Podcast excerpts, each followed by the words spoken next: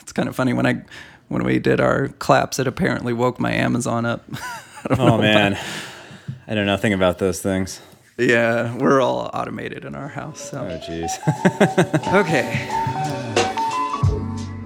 Welcome back to another episode of Kendall versus Kendall, where we crank through the ins and outs of the bike world. We're back and jumping in where we left off in our Wheel Wars series. Last time we covered some history and how the world of wheel sizes evolved and grew. Today we are going to start looking at present day wheel options and what the future looks like. To take us on this journey, I'm joined by my talented on any wheel size co host, Jeff Kendall Weed, and I'm Seth Kendall. Let's get rolling. Hey guys, if you recall, we left off talking about how new tech and standards helped to usher in the movement of good modern 29 inch bikes. The byproducts of these changes opened up the door for more than just 29 inch wheels, though. Which brings us to our first question, Seth. Has the dust settled? Are we done playing with wheel sizes? I think the industry, uh, as we see it right now, is a pretty clear indication that not even close. I think that the volatility of this area is pretty high with that being said, I think brands and manufacturers are probably a little bit wary about just jumping right into a bunch of new wheel sizes and new standards because there is uh, some customer fatigue with new standards and wheel sizes. Oh man, I see the opposite happening. I see brands wanting to jump on new wheel size bandwagons immediately. So you saw fat bikes just go bonkers a couple years ago I think that was a good instance of it. I think the 27.5 thing, everyone was rushing to get one out quickly because people that missed the 29 inch boat wanted to be there 27.5. You saw companies like Specialized miss 27.5 and then right. they're right there again pushing hard on all kinds of 29 inch things and just any old different wheel size. I think folks are really keen to jump on it ASAP, but they're also there's a lot of fatigue, like you were saying. They're very hesitant and worried about it, but they're also very ready to be looking for the next hot new thing. So it's a weird world where folks are kind of trigger happy, but kind of at the same time, there's a lot more anxiety with these decisions than there were a few years ago. Yeah, I think that's probably more accurate than what how I posted that. Um, you did mention um, fat bike, and that's an interesting one for me because uh, currently out in the Midwest, and uh, fat biking is like a, a, real thing out here that people are all about. Uh, when I was on the West Coast, not so much. I mean, there there is some of it, but n- not nearly a, the level that we see here in the Midwest. Uh, but I think you know, my gut here is in watching kind of the trends around the nation is that fat bike has kind of rescinded a little bit um, back from its like it, it, had this huge growth over the last handful of years and now it kind of feels like people are kind of backing off a little bit on on that do you seem to be getting that on your kind of west coast perspective Man, fat bikes were never huge out on the West Coast. People were buying them. I don't know what for, but I don't think anywhere near the kind of volume of where it's actually snowy because honestly, really, even in most of, I mean, if you get over the Cascades in Oregon, yeah, it's snowy enough to validate a fat bike, but anywhere south, a few folks in Tahoe, Reno, that area might have had them, but I did not see many fat bikes in California. I would occasionally see someone on the trail riding a fat bike, but I would just kind of wonder why. yeah, you know, it, it, it's a super planted feel, and so for people who are just out for adventure and cruising, uh, I think it, it works great. Tons of grip and uh, comfortable ride and all that, uh, and I think that's part of why it's so popular, kind of in the Midwest, especially if you go to places like Minnesota where they've got snowmobile tracks that they've you know done, and there's some really cool videos of them ripping around on these snowmobile tracks. But for a lot of the nation, that's just a inapplicable use, and so um, they they always get outperformed basically by their 27.5 and 2.9 brethren. Um, so interesting to see. Um, what other wheel sizes? Because I think the consensus here is that uh, we are not done with wheel sizes. So what else do we see going on out there? That's a good question. You know, I see the 29 inch plus worlds kind of continuing to exist pretty strong. That new Trek, um, I think it's the mm-hmm. Stache mm-hmm. full suspension bike. That thing's got a lot of good hype behind it. The Road Plus has been taken off really big yeah. time, and I see a lot of folks jumping on that bandwagon. And I wouldn't be surprised if Road Plus continues to grow over the next few years, which is kind of interesting because, you know, historically roadies have been very wary of going to bigger, heavier parts. Yeah. So to see them embracing that is it's pretty interesting. But I think it makes sense for definitely the average road rider, way more than a 700 by even 28. Yeah, I I currently ride a uh, what actually measures out as 700 by 43. Um, the tire size is not accurate on the tires I'm running, but um, eh, you know I love that setup. But I have to say I am real curious about throwing a set of 650s uh, with a plumper uh, tire size on there uh, for some of the roads that we see out there. So I definitely get it. And I think maybe some of the adoption rate on that is because uh, with the advent of kind of this gravel world or B road riding, um, you're seeing a lot more mountain bike culture people moving over into the road world. I know for myself, I actually got back into cycling via road and triathlon and then fell back in love with mountain biking and almost completely forsook all my road riding stuff. Um, and what brought me back to the road was actually these gravel bikes. And I love that I can just, you know, mob almost as quick as my road bike, not quite. But then as soon as I see a trail, I just dip off. And so I think that's where this 650 plus kind of thing is just kind of killing it because I can still ride fast on the road, but I can dip off and get real rowdy. And on the road too, it's super comfortable and you can run 40, 45 psi. You're just floating around, no big deal. If you have a nice wide rim on there, your tire's not going to collapse on you in a hard cornering instance. So it's a cool setup. The outside diameter of the 650 by 47 is the same as a 700 by mm-hmm. 30.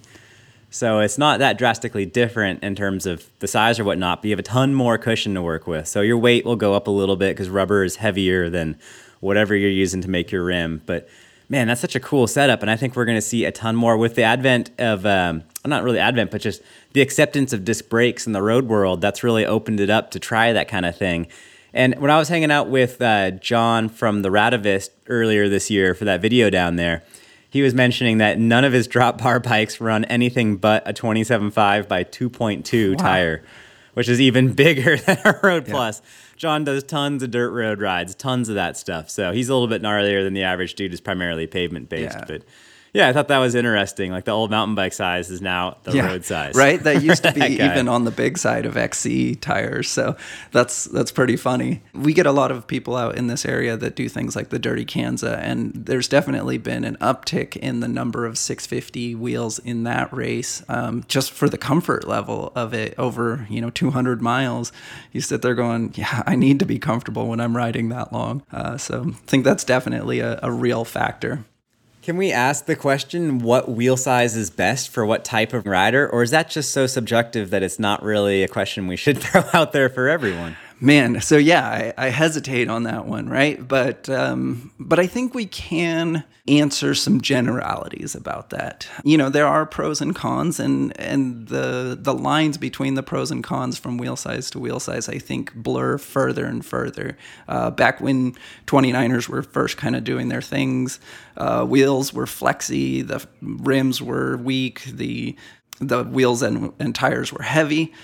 So it was real easy to be like, oh, here's a 26 wheel and a 29, and they perform vastly differently. I think that's starting to get blurred to where if you're not paying attention or looking for the nuances, it's hard to tell the difference between a 27.5 and a 29. But with that being said, there are differences. Um, you know, my 29 bike has a slightly longer wheelbase and it takes more body English to whip it through corners. Um, whereas the, my buddy's 27.5, that's a very similar bike, super fun, is a little snappier through corners, but with that being said, I actually oddly find myself really liking the feel of my 29ers through corners because of the extra body English. And so it requires a more kind of visceral riding experience in in my opinion. So that we'll continue to state that that this is very much opinion. We're not telling you that 29 is right or 27 is right or any of that. This is for you guys to decide, but my experience is that I actually have kind of fallen in love with that kind of hard throwing the bars around, you know, really having to dip the frame for my 29er uh, to snap it through corners.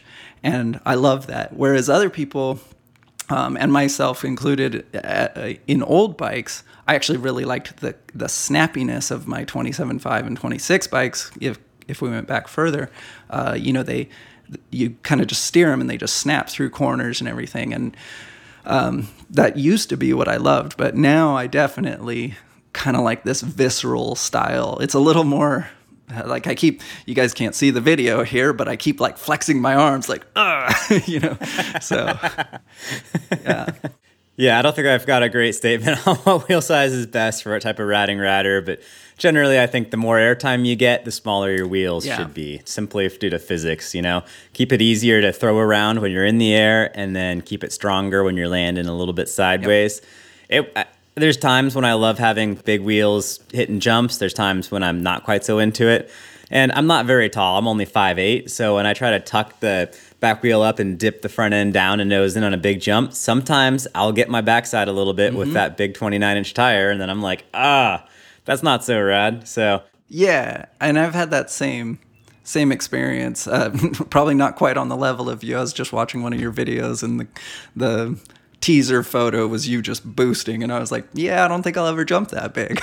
but, um, yeah, with that being said, though, I mean, uh, clearly, if we look at like your latest Ripmo video and stuff like that, um, man, you're you're definitely getting at it on 29ers, and so definitely want to emphasize that you know there are uh, probably things where the 27.5 is better, um, in that sense in jumping and everything. But at the same time, man, these 29ers can really get at it these days. And I would say for most riders, uh, not being at the level of a guy like you, a 29er would work great. With that being said, if uh, it, I'm actually probably going to be building a downhill bike because we're moving back to the West Coast. So uh, my downhill bike for sure i'm going with 27.5 because i i want that playfulness i want kind of the strength of those wheels and everything are many 29 inch downhill bikes even publicly available yet I there's a handful. Um, you know, it's it's growing for sure, and we have to thank the the DH race world for this, uh, and we'll talk about that just a little bit here in a, a, second. But the number of available ones is small, but it is definitely growing. And uh, us as retailers with Jenson USA, we definitely see this market about to hit really hard. Um, and I've ridden both. I've ridden 27.5 and 29, and I'm similar. I'm right around 5'9 and change, um, so I'm not real tall. Uh, and the 29DH was super confident, really planted, but less fun in the air, less fun in the corners. Um, it wasn't wasn't my favorite. Now, granted, this was a few years ago, so things could have changed.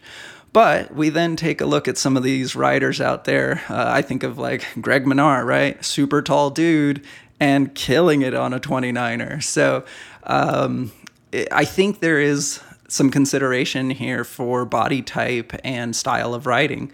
And ultimately, if you're looking for the snappiest thing, I think uh, 27.5 is going to be the, the way to go. It's going to steer better. If you want to mow through stuff a little bit more, the 29er um, is going to kind of give you that planted, stronger straight line feel. You end up at a kind of an interesting little bit of a, of a junction and an intersection, too, because in the downhill race world, there's sort of two main styles you got to work with. There's the folks that just monster truck straight mm-hmm. over everything. And those are generally the bigger folks. And the folks that can do that smoothly, like Minnaar, for instance, do really, really, mm-hmm. really well. But then there's smaller guys that are, you know, like our height or even smaller. And they have to steer around mm-hmm. everything and just pick the absolute smoothest line, regardless, in order to keep up. Because when you when you're so much lighter than these bigger dudes, you lose speed a lot faster when you try to monster truck and not be smooth. Yeah. So some folks try to build their race bike to play to their strengths. Other build other folks build their race bikes to make up for their weaknesses. So there's kind of two philosophies in how you build your race bike.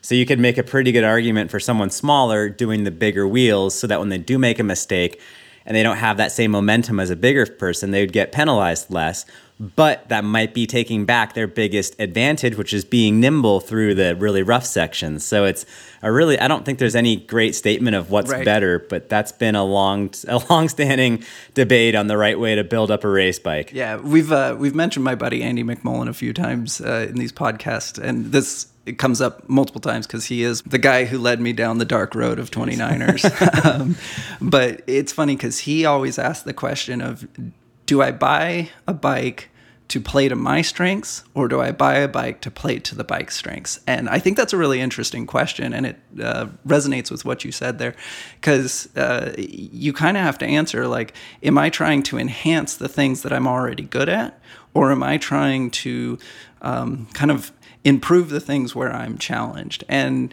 uh, I don't know that there's a correct answer. I look at a guy like Danny Hart, who, man, that guy is so freaking nimble on his DH bike and I struggle to think about him riding 29er bikes. And I'm not going to say whether he chooses to or not over the next handful of years. I know he's dabbled, but um, that's that's up to him. Um, but you look at his riding style versus Minnaar, and one is kind of wild and ping ponging all over, and the other one is, like you said, kind of more straight line and mobbing. And yeah, you, you got to pick your bike according to that. So, yeah, I, am not sure that there is a right wheel size, um, but ultimately you just kind of have to look at uh, what strengths you're looking for and play to those. Now, with that being said, all these bikes are fun. So I always say, like, eh, if you make a mistake, you know, sell that bike and get into the one you like. And I realize bikes are expensive, so it's not quite as easy as that often. Um, but it, I don't think that people are going to make a wrong choice on bikes much these days because bikes are so good and wheels are so good. And so, it, it, you know, you can at least learn from whatever wheel size you land on.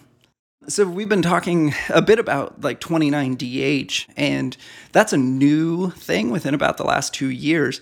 And we transitioned from 26DH to 27.5DH setups a few years before that, and it was fairly smooth. There was a little bit of debate here and there, but mostly riders and um, uh, customers out there were pretty okay with moving to 27.5. Uh, for whatever reason, this seems to be a hotter issue when going from 27 to 29. Any thoughts there, Jeff, on why this is a more hotly debated issue going to this wheel size? Is this a culture thing, a performance issue? Is does this have to do with the type of race courses? What do you think's going on here? You know, one thing that has been popping out to me is I think the downhill scene is very much European right now. We have Aaron Gwin, uh, Neko Mulally, a bunch of really fast U.S. guys tearing it up right now. Dak Norton, tons of them. But you know, in all honesty, if you look at the top 80 at a World Cup, there's only going to be a handful of guys from mm-hmm. the U.S. and there's going to be tons of folks from Europe. And I remember back when the first 29ers really came out and 29ers were getting really strong around 2010 or so. The guys in Europe weren't so fond of them. They really liked nimble bikes and they thought handling and the sensibility, and they have all these great words that are translated that make way more sense in their language than in English for what a bike should ride like. And they were not so pumped on 29ers way back when. So I wonder if that is uh, basically why it's a little bit more of a contentious acceptance of the bigger wheel size than the 27.5 thing was. Because 27.5 was a pretty easy sell in Europe mm-hmm. when it mm-hmm. came out. It was like a reaction to having gone what they said was too big previously. So we saw 27.5 do real well in Europe, and now that the 29 inch downhill thing's coming around, it might be the same argument again. So I don't know. I, I think that's a big yeah. part of it. And I was going to mention too that on the sales side, it was interesting in Asia. It was really difficult to sell 29 inch wheeled bikes as well. Interesting. But then 27.5, everyone thought it would sell great. It was still difficult to sell 27.5 in Asia, there's this uh, often this idea that bikes made by the the Westerners are built for people that are really tall, and mm. that the Asian community is not so tall, and therefore these bikes are too big, and we're trying to ride something that's not super appropriate. But in reality, I think it's more of an imagined idea than it is actual fact. So yeah, and that does affect sales. I mean, the Korean bike market is one of the biggest bike markets in the world. Oftentimes, it's like right behind Germany and what my sales numbers wow. would show. So that has a pretty big play in what gets developed and all that. You know, it's not just the U.S. as the standalone leader of the whole world. There's a lot of other really important markets too. But yeah, back to the original question. I, I think it's that European overwhelming influence in the downhill. Yeah, scene. and I think that's that's legit. Um, I think the other thing that's been um, maybe playing into this too is um, there definitely seems to be some contention with race courses. You know, we have some of the greats out there that are amazing. They're hard, they're long, they're super technical. You know, they have wide open spots, they have jumps, they have huge rocks. And then there's some courses where it, in a sense, feels like a glorified cross country course. And I, I say that with a lot of emphasis on the glorified part. They're way more than a cross country course, um, but they are definitely more wide open, straighter, faster tracks. And um, I think there's a little bit of a worry from both um, the pro rider side and kind of the amateur DH rider that this is going to be a trend towards you know, flowier, smoother trails. And the whole point of DH is that it's gnarly, right? Like that's what it's supposed to be. So I think there's a little worry that if if we pull in this wheel size, then we'll start catering towards that wheel size. Um, and I, I, it makes me happy to see guys like Minnaar out there who still are killing it on really technical courses on big wheels because I I personally am okay with having both 275 and 29. Like that doesn't affect me in the least. And I'll probably pick 275. But I I know there's going to be people who prefer the 29. And so I like the idea of just proving to them that like hey we're not going to neuter these dh tracks that are out there and the ones that already are kind of on the soft side we'll call it i think those are going to get voted out as the riders continue to push back on trails like that and just kind of show their like hey we want to ride gnarlier things. So I, you know that's a gut uh, feeling on my part but i really do feel like there's something to that. And again that's somewhat cultural right? That's the the rider culture is kind of pushing back like hey we want gnarlier trails so Man, I don't know. I think 29 inch wheels can handle the gnarlier trails often better than the 27.5 can because they have a little bit more traction, they have a little bit more rollover. You can simply get away with more. You've got a bigger mm-hmm. margin for error. So I think those bigger wheels could handle the rougher tracks actually better than the 27.5 could. So I don't think that course design is going to be based around what bikes the guys are on. I I don't know. I don't see. I, th- I think course design is going to continue what creates good right. racing. And if you have something that's not gnarly enough, then it's just a pedal fest, and it's not going to be enough of a difference on TV between the various riders for it to be engaging. Whereas if it's technical enough that you can see different riding styles shine through, different approaches to the track, that'll create good engaging racing. So I don't know. I don't think it's much wheel size. Yeah, and I think I think we agree on that. We're putting the verses in Kendall versus Kendall here. um, I think we agree on that. Like, I don't think that the 29ers struggle in that. Um, but if you look at rider interviews to a lot of these races, and if the question comes up, which it does often, of like, are you choosing 29? They'll, you know, be like, oh, yeah, this is a wide open course. So my, you know, uh, top end rolling speed is faster on a 29er, so I'm going to choose that. And so uh, that's kind of more what I'm leaning to is not that the 29ers can't handle the the gnarliness. Um, it's you know that it's the same reason if I were picking a cross country bike, which I have, um, I would pick the 29 wheel because my my top end uh, rolling speed is going to be higher in the wide open stuff, and so anything that I might sacrifice in other places is going to be made up for by kind of that pedal speed that I'm able to carry through there. So I think we're similar, but maybe different.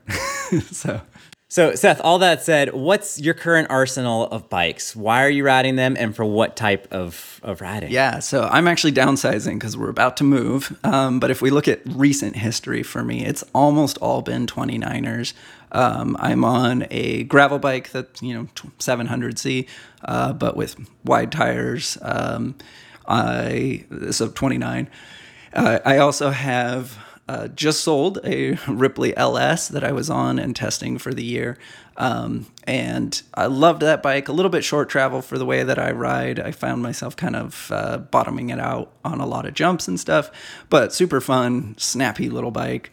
Um, and then I have a custom built hardtail that also is 29er. With that being said, when I built the 29 or, or, that hardtail, I actually got a you know custom frame that was able to tuck in 29 plus or 27.5 plus because I really wanted this to be something that I could kind of keep over the years and evolve with me as I played around with what I liked in wheel sizes.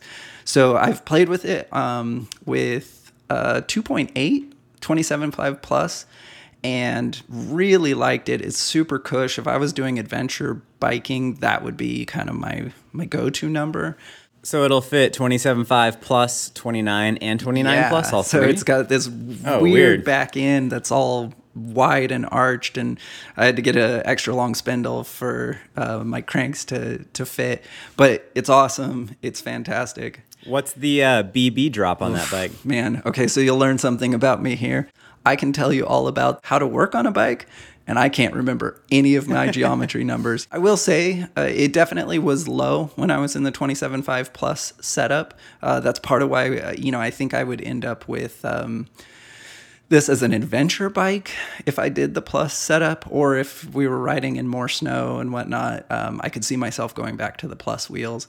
Um, for that reason. It shines though as a 29er. Like it, that's where the geometry feels the most dialed. And uh, I did go to a 2.6 front and a 2.3 rear, uh, and I found that kind of to be my magic point of speedy, snappy rear that's, you know, the tire's 200 grams lighter by just being a little smaller, and you almost can't tell the difference in size.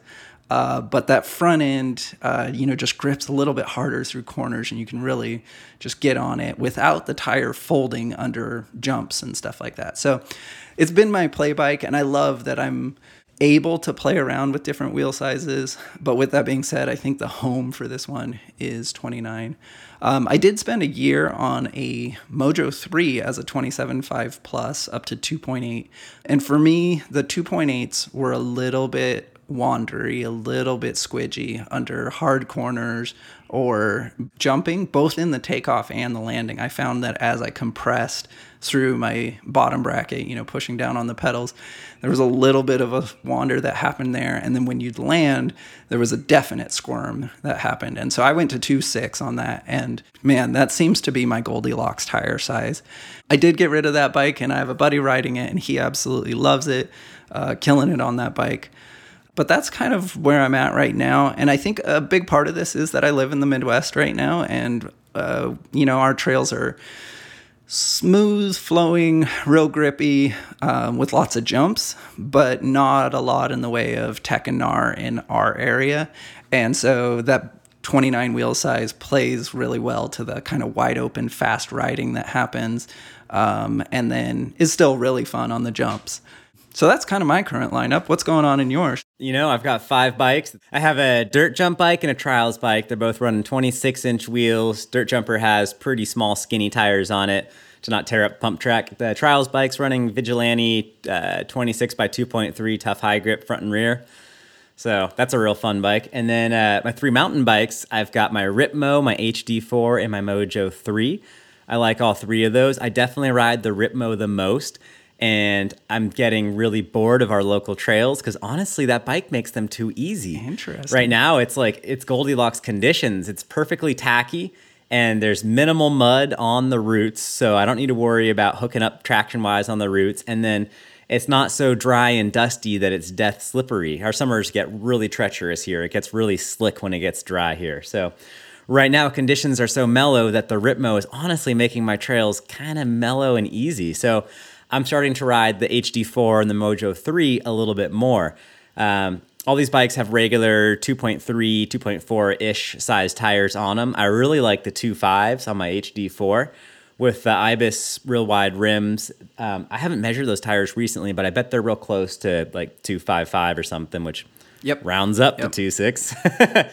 But I'm gonna be riding my Mojo 3 more for the coming weeks and months here because I'm sick of riding my Ripmo. It's super fun bike. I love it, puts a smile on my face, but I have to find really gnarly trails and ride them really fast to get into that, like to get any adrenaline going. Whereas the Mojo 3 is so much sketchier. It's so much more likely to throw me off into the woods that it's just it makes things a little bit harder. I got less travel. I got a little bit smaller wheelbase, uh, much steeper head angle. So that's where I'm at. HD4 is great. I'll be taking it to Whistler this summer.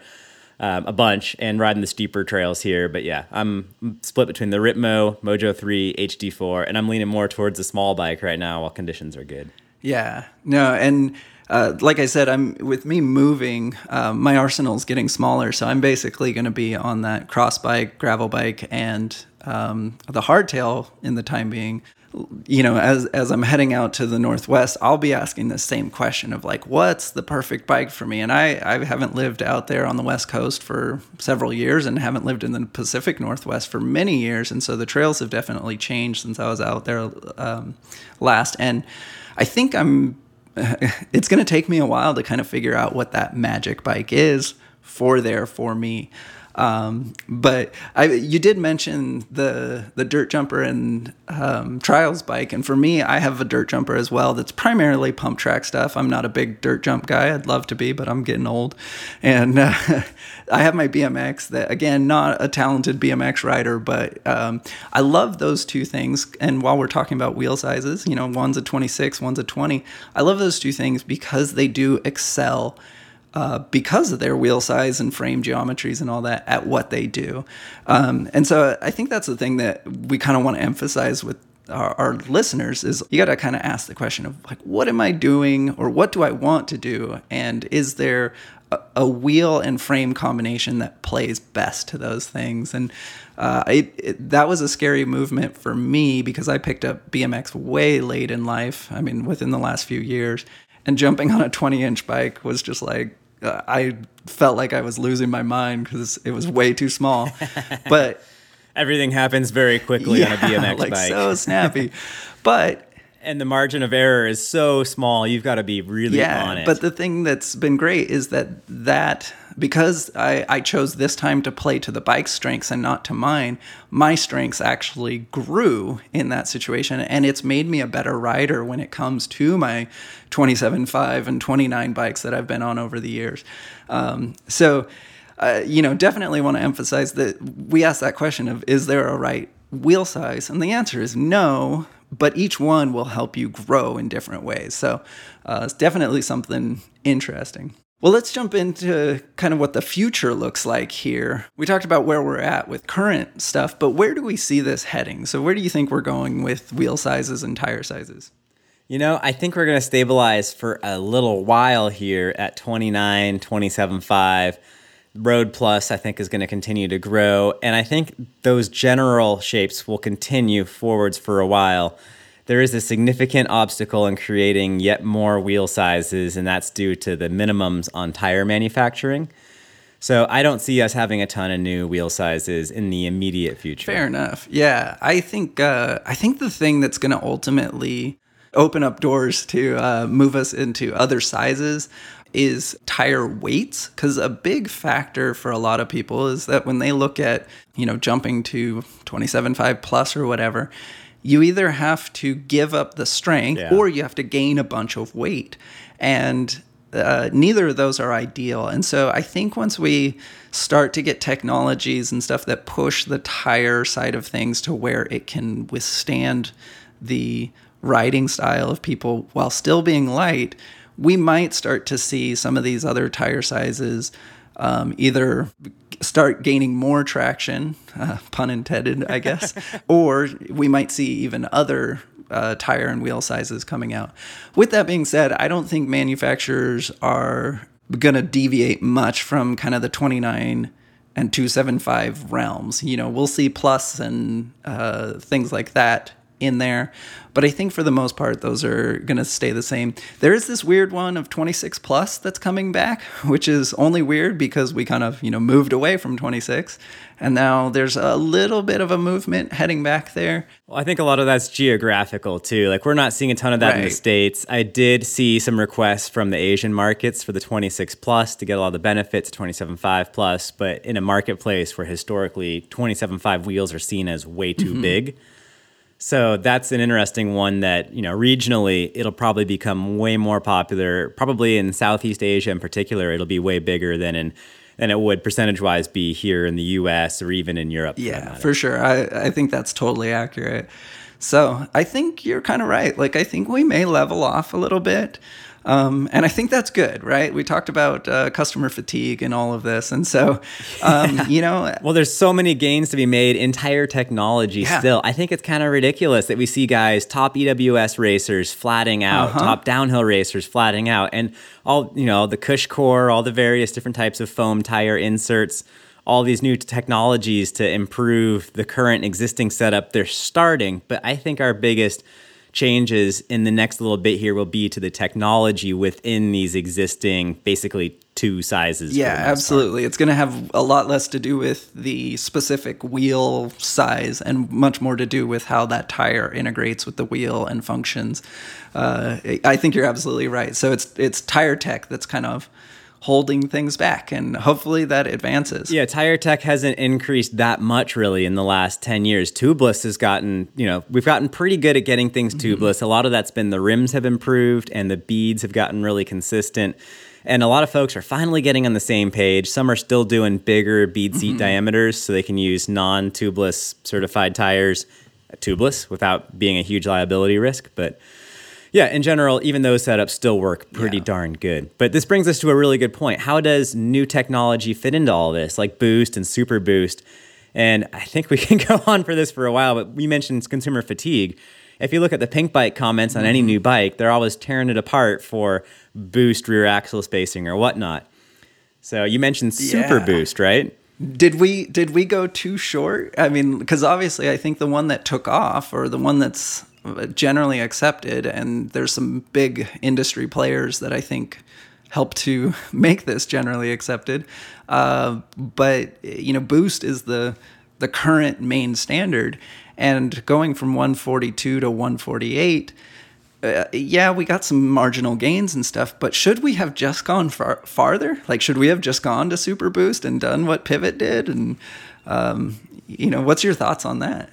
You know, that's a whole complicated deal. So back with when 135 through axles mm-hmm. came out, you know, they came out early 2000s on some downhill bikes. My M1 could work with a 135 by 12 through axle, right. for instance. It was hard to find that axle, but it was adapters to use a regular 135 by 10 QR wheel, which is what I did because I didn't want to go buy a new axle or whatnot. So the 135 12 thing existed for a long time. I was at IBIS when the HD 160 came out. That used the RockShox Maxle. A bunch of other companies were on this too. And 135 by 12 was a huge upgrade over 135 by 10. Just that through axle was noticeably stiffer. Your suspension worked better, your bike tracked better. I think it honestly it sprinted better. Mm-hmm. Pedaling performance was improved by all that extra rigidity.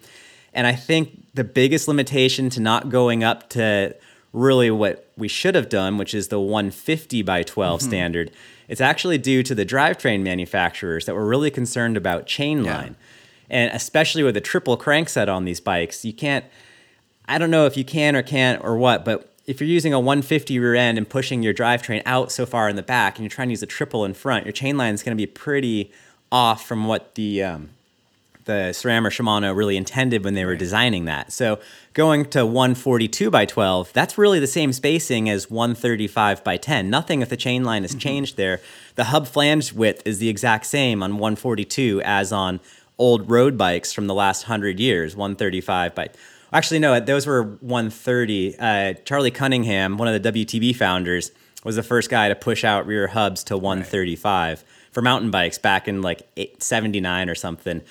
But anyhow, over the last few years, we've seen we've gone up to 142, which wasn't it was a lot stiffer. It worked great. You had shoulders to hold your hub in place, so it was an upgrade over 135 in some regards, but it wasn't a huge update. When we got to the boost, things actually started getting stiffer in terms of the hub flanges are further apart, the wheel build's a little bit better. But if we had just gone to that 150 and we just got Shimano and SRAM involved, then and changed the drivetrains at the same time, that would have been a pretty cool right. setup. But I think folks would have been bummed about their heels hitting the chainstays while they're pedaling with their narrow Q factor mm-hmm. cranks. Mm-hmm. So it's a lot of this comes back into it. And then you look at what Pivot did with the Super Boost 157. You know, I'm an IBIS guy through and through, and you know, I have a lot of respect for the Pivot crew, and I think that was a really good idea. I kind of wish that took off sooner and that more folks jumped on the bandwagon. I wish it would have come out three right. years earlier, and I wish they wouldn't have called it Super Boost. yes. That name is. It's a great name, but it's hard to accept after you've had to deal with getting all new parts. Yeah, it did just kind of feel like the middle finger from them and unfortunately, it felt like the middle finger to customers. And I know they didn't mean it that way, but like it was just like, oh, you just got Boost. Check out Super Boost. Like, you know, it's like, come on, yeah. name it anything else.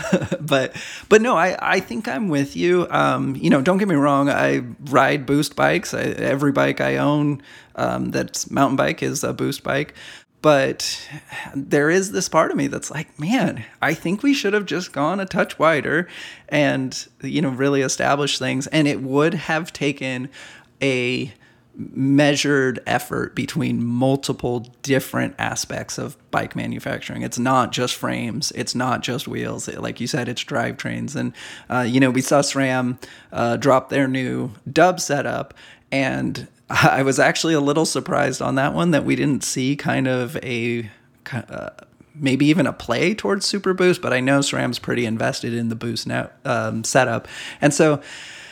I think that's maybe the frustration that myself working in the industry has as well as our customers. Um, you know, it's that it often feels like these brands aren't necessarily getting together and saying, hey, how can we make this awesome for the customers as a whole. And it, it is a larger conversation. Um, and some of these brands, you know, Shimano, SRAM, have the ability to dictate what happens um, by what they decide to put out there. And so there's a little bit of frustration there. Yeah, but they're also pretty receptive to their yeah, customers absolutely. too, because they know they need to have OEM acceptance to push anything. So I don't see Shimano really as pushing folks towards one way or the other they just have certain confines they have to work within because they're manufacturing so dang yeah. much componentry for the world. SRAM, I think, has been pretty on it with trying yes. new things.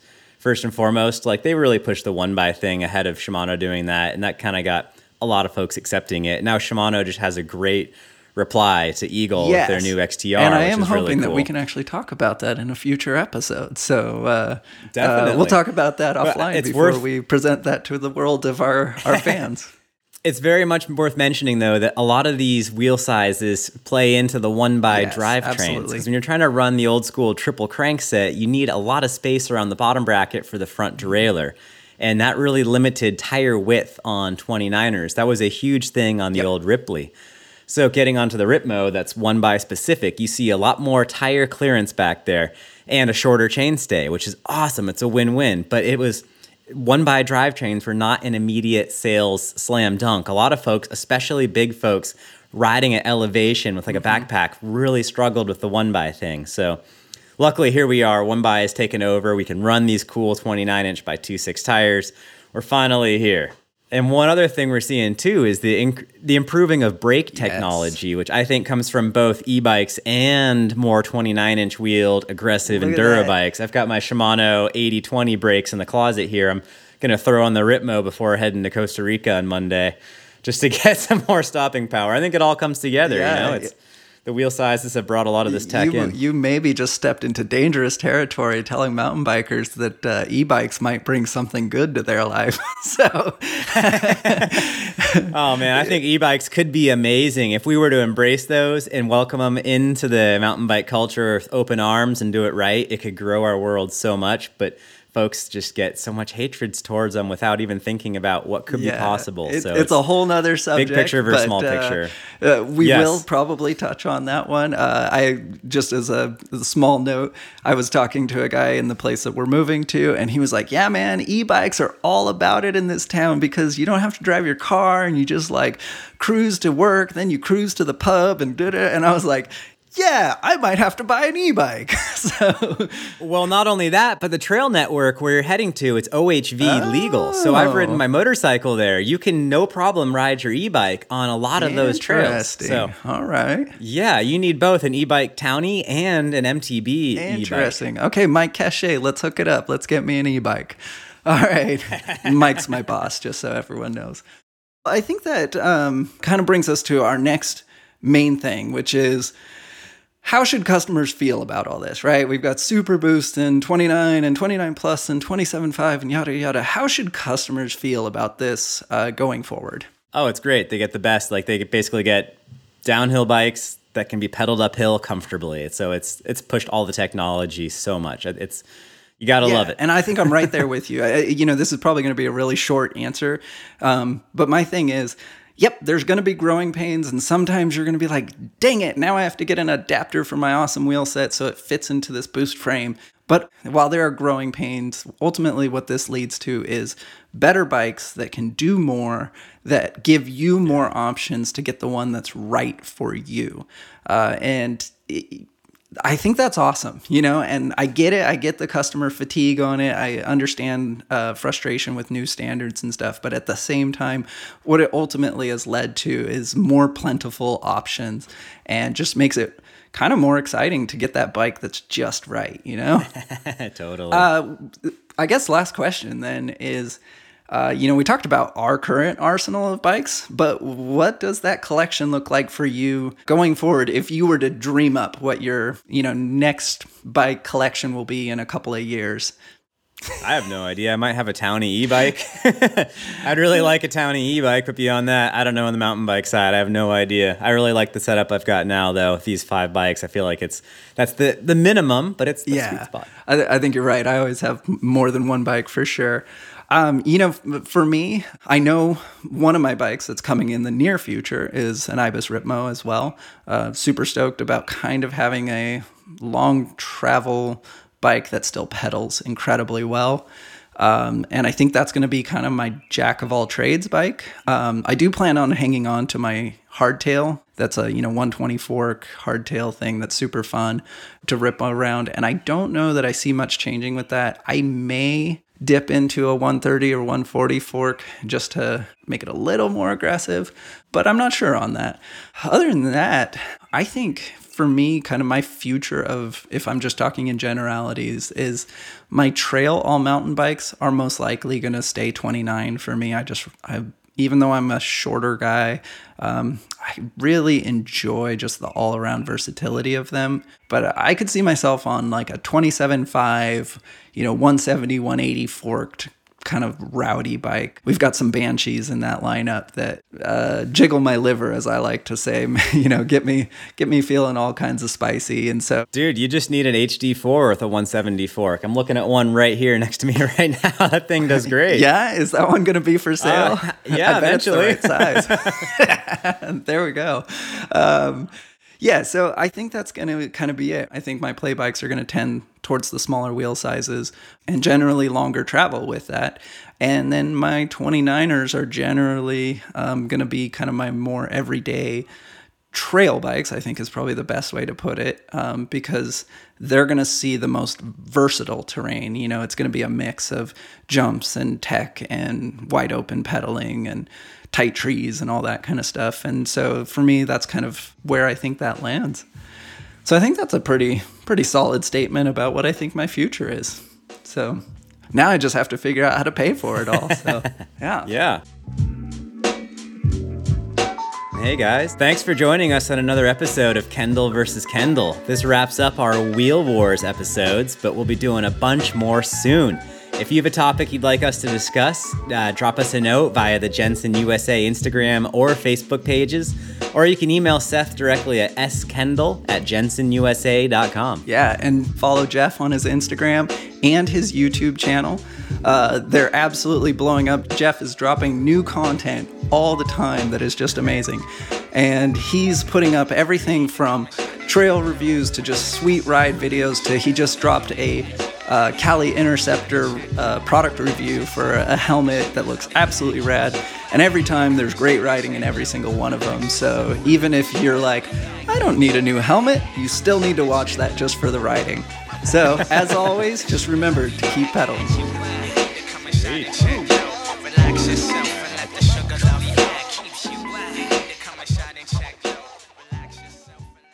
I hope this all sounds good because I've got my new pop filter.